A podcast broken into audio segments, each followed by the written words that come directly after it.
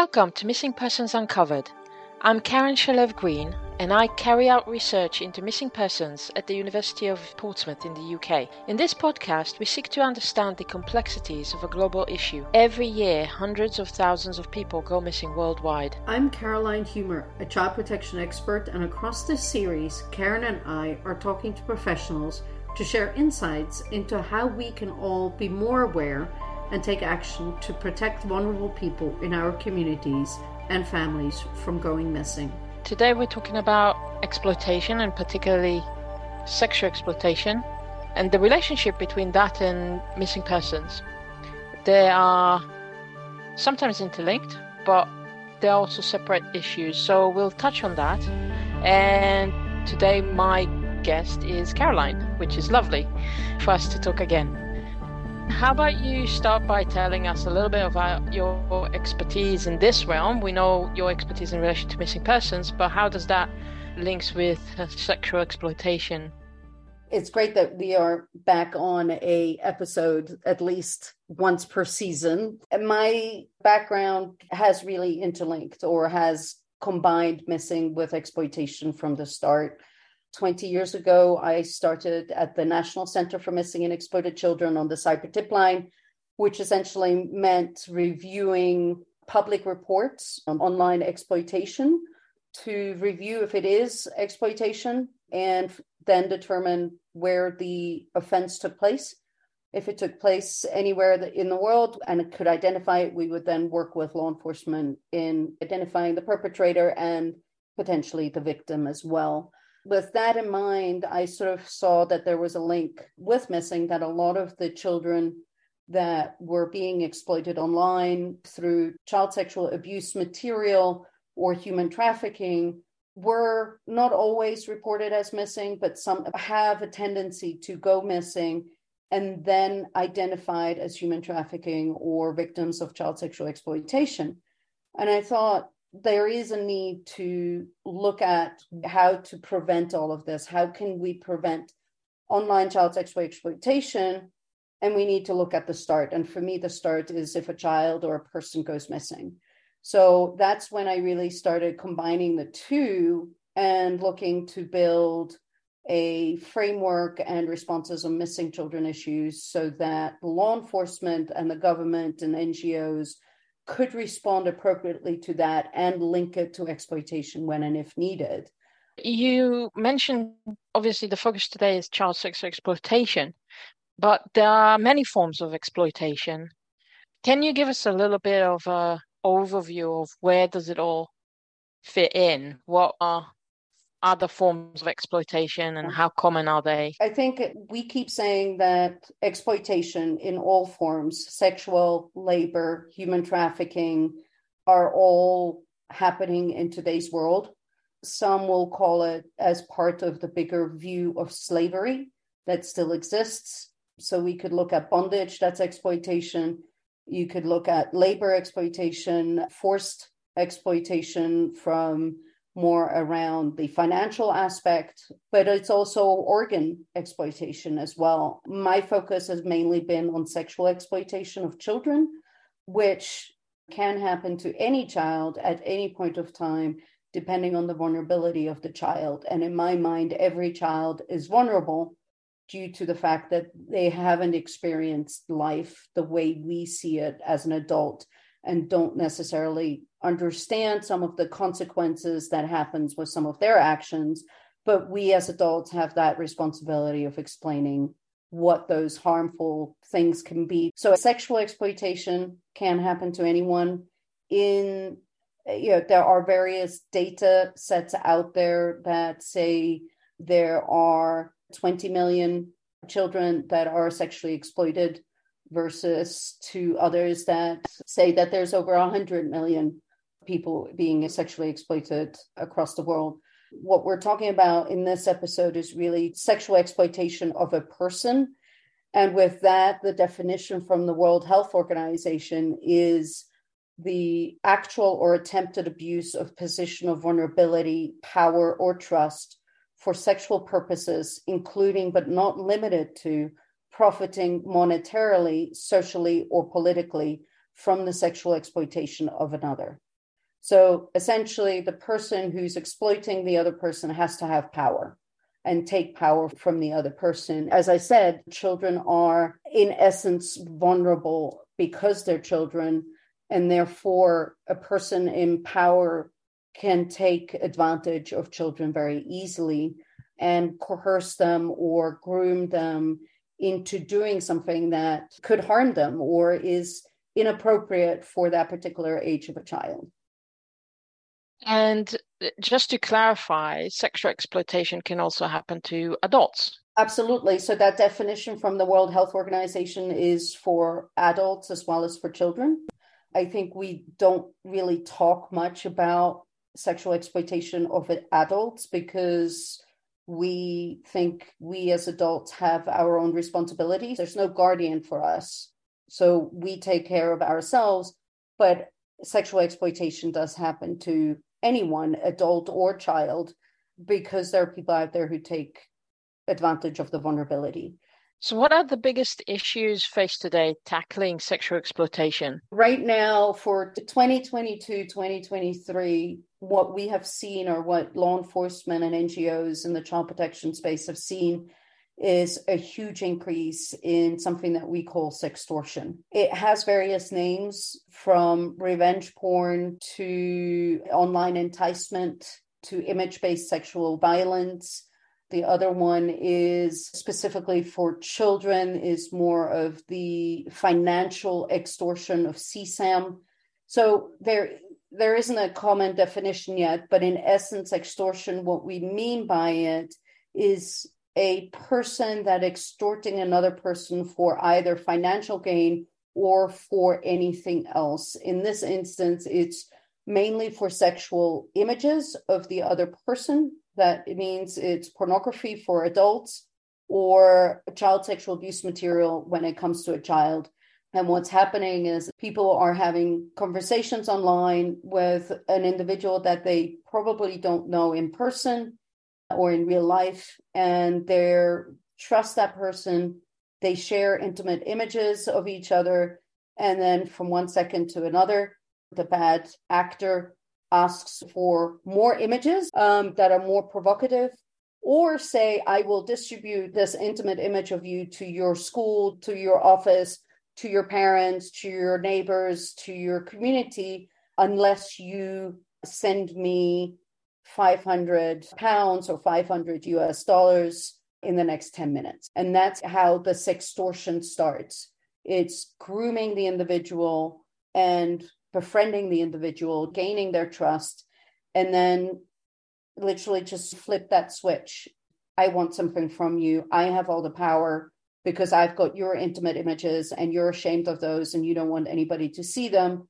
So now give me what I want. If that's other images, potential videos, or as I said, financial gain of give me 500 pounds, 500 US dollars. That, of course, can happen face to face. So there can be an adult grooming a child that they come to know from school, from the neighborhood, and give them presents, give them money, give them alcohol, and take photographs in a compromising position and threaten them again that they will do exactly that. It's also important to say that, you know, girls and women get more attention in this space often. And it's really important to acknowledge that boys and men are also subjected to this. And uh, in a way, there's more social barriers for them to talk about it because of the shame and the taboos that they've just all of the sudden find themselves. And that doesn't even mean that they are sexually attracted to a male it might be a situation that they really didn't envisage themselves or finding themselves in and then all of a sudden they're being really extorted exactly. The fbi actually put out a warning earlier in 2023 to talk about the increase of sextortion in the last year and a half. And what they really said is that it can happen to anyone. And it's in what happens with with boys and men is is that mainly it's someone that pretends to be a woman with a really beautiful profile image of them, a sexy image of a woman, and they entice the man or the boy in sharing their intimate images and sexual images, and then flip that switch and say, well, actually, you just shared it with another man, and this is inappropriate, and I will tell your neighbors, I will let the community know. Or if it is a child, it is saying, you need to give me more images. And I think from looking at statistics by the FBI as well as the National Center for Missing and Exploited Children, it has increased massively where the victims are boys and men. I don't know if that's because more accepted for them to share images and they be more willing to share it than women. But it is interesting to see that there is a huge increase in men and boys being sexually exploited for their intimate images. So it is for everybody. I think it's worth saying that, again, just to highlight to listeners, that we tend to have the stereotype that it's a stranger asking for images either online or threatening people in person. But it can also be follow up from a romantic relationship, for example, in a breakup, and somebody that you really trusted that can all of a sudden flip that switch on you. Exactly. That's what we see with a lot of the children is that they are taking pictures themselves of their genitalia or their intimate images and sharing it with their boyfriend, girlfriend. And then they split up, and then one of them feels like taking revenge and shares the intimate image with the whole school. And then the person become is being bullied at school because of the image that's out there.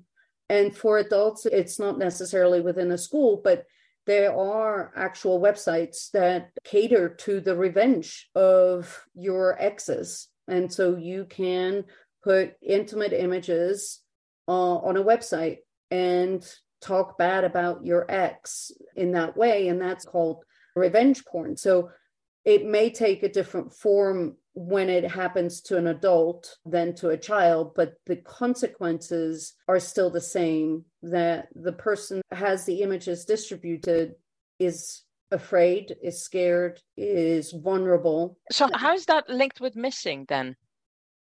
So, how sextortion or sexual exploitation in overall is linked to missing has been documented a lot of times in various ways in research. You can look at it in two different aspects. One is more starting with sexual exploitation, and then the person runs away, or you have a person go missing and they experience sexual exploitation while they're missing in some of the research that has come out in the UK and the US, we use the terms pull and push factors to describe that of the pull factor being that it's actions that takes the person into something that they are looking for. If that is a boyfriend that the parents don't like or if in it's adventure that's outside of the house that's the unknown.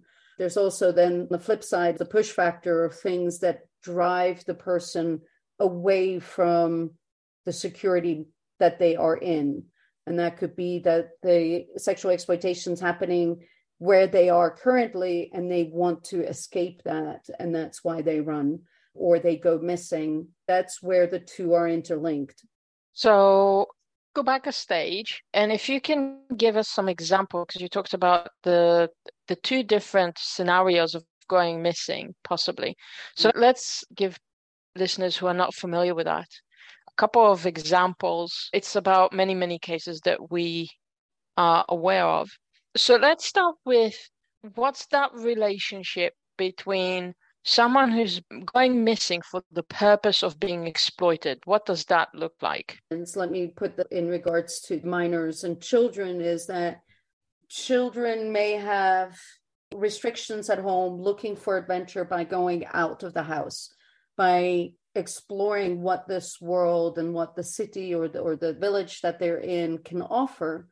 And they may be unhappy with the parents, or they, in this context with sextortion, is that they may be bullied in school because an intimate image was distributed across their peers and their friends and now everybody's making awful comments about them on social media and texting them with awful comments they want to escape so they run away and they live on the street and they may come across somebody that then takes that vulnerability and uses it to groom them and entice them into a whole new world that could be exploitation and human trafficking.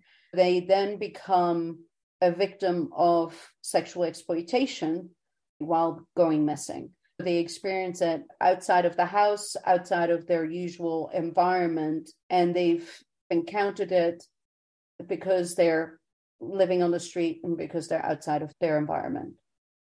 Also, just to pinpoint even more, I think, where the dangers lurk, you can have scenarios where a child is just very shy and not very popular at school for example, and an adult will find them even walking home on their own on social media in any way that child is vulnerable because they just want to be cared for. They want somebody to like them, to make them feel good. And that person will then groom them either by giving them presents, giving them compliments, and build that trust over time, and then start exploiting them. And through that, process, they can then start trafficking them and so on. So it can also happen whilst the child is actually living at home and the parents are absolutely unaware of the changes that are occurring with that child in that environment. Absolutely. I think that's where it can happen at home. It can happen anywhere. I come back to the vulnerability. If you see a person that you see they have vulnerabilities and you take another person that sees those vulnerabilities and gains your trust to uh, navigate around that vulnerability and take that vulnerability, gain the trust, and use that trust to essentially say, You're okay. I understand you. And I know what you're going through. No one else does, but I do. Let me be your best friend. Let me be your best person that then builds that trust and then they use that trust that they've built with you against you and say well now i know everything about you so you can't go to anybody else. And because of that i want you now to do x y and z. It doesn't even have to be sexual but we're talking about sexual exploitation.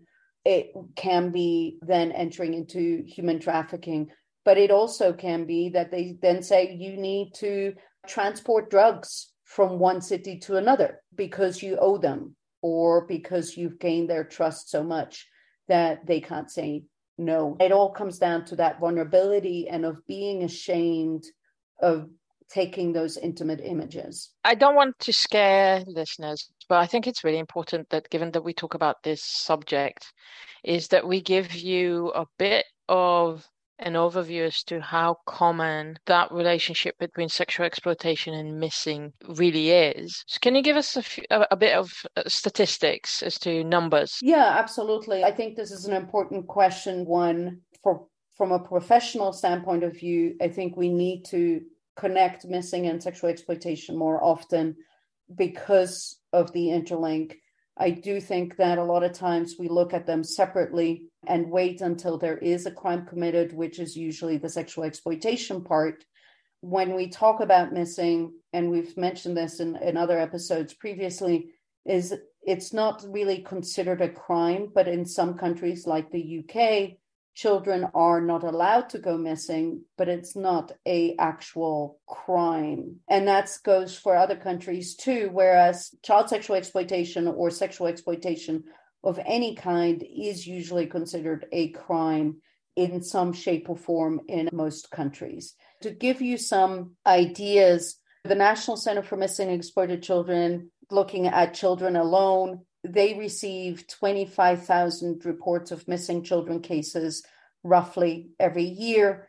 One in six of 25,000 cases of missing children are linked to child sexual exploitation that's where the sort of the statistics is i think it's hard to get the accurate statistics on on all of this because it depends on how a country categorizes sexual exploitation or missing. There's a very strong link in research between the two. It's recognized even in government policy.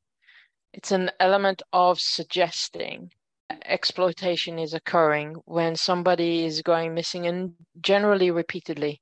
It's not the one case you see it, particularly with children, where somebody starts to go missing repeatedly because they are being enticed or pulled or threatened to leave the home right into the control of yeah. the person exploiting them. It's also difficult because if you don't ask questions, then you don't find the answers. And if you don't discuss what people experience when they go missing, and in the UK we call that return interview, which doesn't occur in most countries, to my knowledge, then you don't know what they've gone through. And also, if these interviews are carried out by police officers, children are far less likely to divulge the information. Whereas in the UK, there's far more awareness that charities specializing in youth carry out those interviews and it's far less threatening. So there's a bit more information then to build upon. And I think that's a great policy that the UK has put together in regards to people who go missing multiple times to then have those return interviews. And my understanding is is also those return interviews are for not just for children, but also done on adults. One thing that I do want to stress is the difficulty to show the link is that the victims of sexual exploitation don't necessarily explain that they went missing. They focus on the sexual exploitation part. And I think we need to really look at the full instance of their experience from beginning to end. So, did they go missing before or after they were exploited? Pull and push factor. Then, what happened when they went missing? And then provide that support after they come back to make sure they don't go missing again, but also that sexual exploitation doesn't happen again either.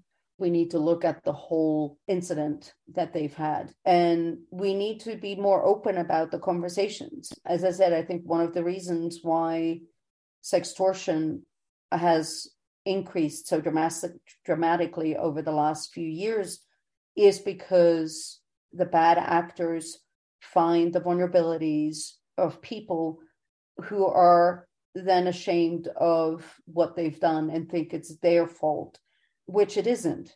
It's the bad actor's fault.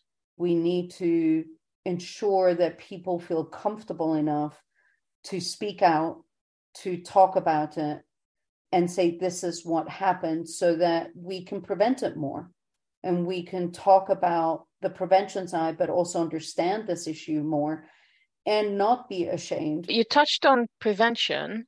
So, what can we as professionals, as members of the public, what can we as a collective do to prevent sexual exploitation? We could talk about prevention for another whole episode in itself.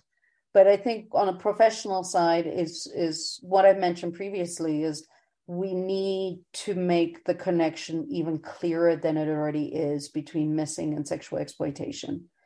When when law enforcement or charity come across a case of a missing person or a person that has been exploited to then look back at what triggered the incident to be able to understand the whole aspect of the incident and the experience that that victim had. That means that the organizations and the unit and the, and the departments within the police forces that work on missing need to work very closely with the departments on child sexual exploitation if they're not already working in the same unit. What I've seen with law enforcement is a lot of times that they're on different departments and that they work separately and not actually together. So it's for me, it's really important that from a professional side, get the two to work more closely together and share experience, data, expertise, knowledge, so we can help the public on understanding the issue. From a public side, we all need to be aware regardless of age, that there are bad actors out there that want to take advantage of your own vulnerabilities. We all have them. But if somebody finds them and takes advantage of them, we need to be aware of it and we need to be a little mistrusting of people online, especially ones that we don't know in person. We need to not immediately trust them just because they sound nice or they look nice but really get to know them and understand who they are and meet them in person and then we can look at having those conversations around intimate images. We all make mistakes. I think it's a case of your own judgment, especially when we're adults. For children, we need to teach the children empowerment, how to protect themselves while they're online, but also give them the tools of, hey, don't talk to just anybody. Make sure who you're talking to is a real person, is the person that they're saying they are. And if you feel uncomfortable, and that goes for adults as well as for children, if you're uncomfortable with a conversation or where the conversation is going, don't hesitate to point that out or leave the conversation or block the person because you feel uncomfortable. We need to say it so that people are aware of what makes us uncomfortable and what's right or wrong. And for parents and carers, what are the telltale signs that they can be mindful of to identify that their child possibly is being exploited? It's change in behavior. You mentioned earlier on if a child is very quiet and doesn't have many friends, and then suddenly something changes that could be that they're even more reclusive or that they get a new cell phone from somewhere or they're spending too much time online chatting with somebody and hiding the screen from parents. It's important for parents and caregivers to openly talk to children about the safety online, to say, yes, you can talk to people online, but be mindful of what you provide to them. Don't provide them with personal information that can identify where you live or which school you go to, because that then can be used as a vulnerability to get to close to you to build trust. So I think it's important that we talk openly about with children about the, the dangers online, but also then provide them with the tools. The biggest factor that I see is always the change in behavior you know your own child or you you as a caregiver know the individual you're taking care of if something changes in that person's behavior, then ask why. Look at the reasoning why that's happening. And it could be benign, it could be something that has nothing to do with exploitation, but there's probably a reason why that person's changing. So have that conversation with them and ask them without judgment, without criticizing what they're doing, but having that open conversation to understand what is going on with that person a teacher could do that conversation or your own brother or sister depending on who you trust but have that conversation and pay attention to their behavior if something changes from the grades slipping as as kids to suddenly not hanging out with the best friend or to being more aggressive and not wanting to talk to you anytime you want to have a conversation that can be a change of behavior because something's going on. It Can also be, you know, if they show up with bruises, a Visual. lot of time we see that people that exploit them, part of the grooming process is to try to alienate them from their family because mm. they're their protection. So this all of a sudden brainwashed to not talk to parents. And parents again, it's important to reassure parents that is something you experience. Seek help, talk to someone.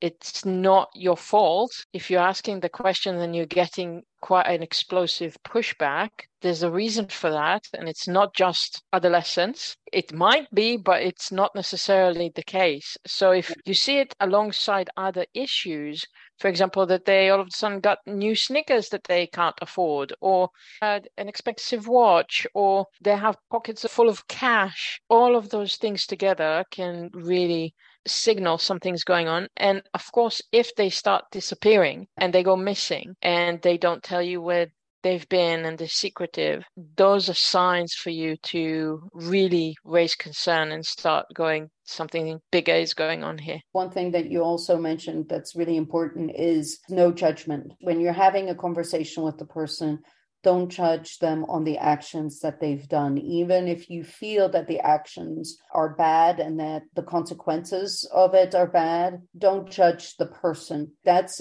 really important when we go back to the conversation on extortion is that if a child or a person has sent an intimate image that has now been distributed globally don't blame the person that's in the image because they didn't know it was going to be distributed globally that was not their purpose. They didn't know that the consequences could be something different. So it's really important to not judge on the actions that the individual has taken. It's also important for people in that spirit to bear in mind that that person might be threatened. There have been cases for children, for example, whose images have been taken and the person exploiting them says, I know where you live.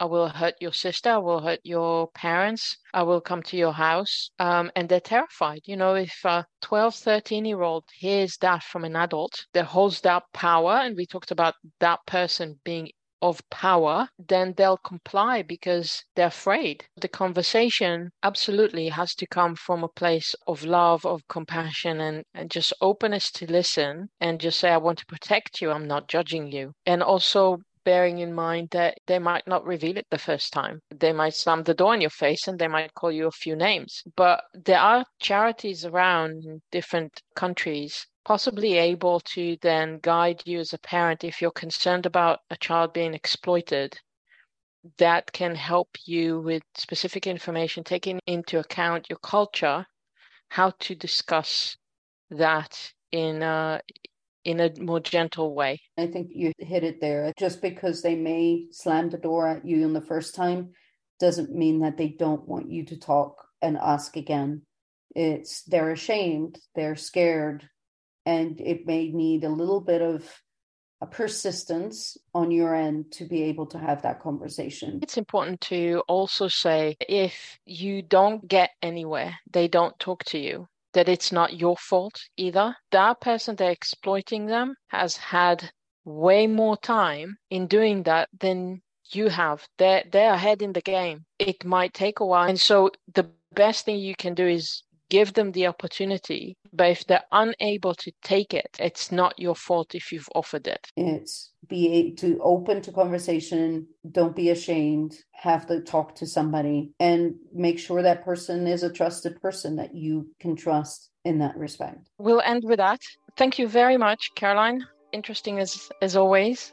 This is our last episode of the series, and we are planning to be back for series three by early 2024, if not before that. And we hope you enjoyed the series and will join us when we come back. Thank you. I appreciate all the listeners and we look forward to hearing from you. If you'd like to find out more about our work and any resources we mention in the show, you can go to missingpersonsuncovered.com. And if you have any questions you would like us to answer or thoughts on topics you would like us to discuss, please contact us also through our website. If you'd like specific information or need help, please reach out to your local police department or national charity. If you are enjoying this podcast and discussion, please help support us by buying us a coffee through missingpersonsuncovered.com. I'm Caroline Humer. And I'm Karen Shalev Greene. Thanks for listening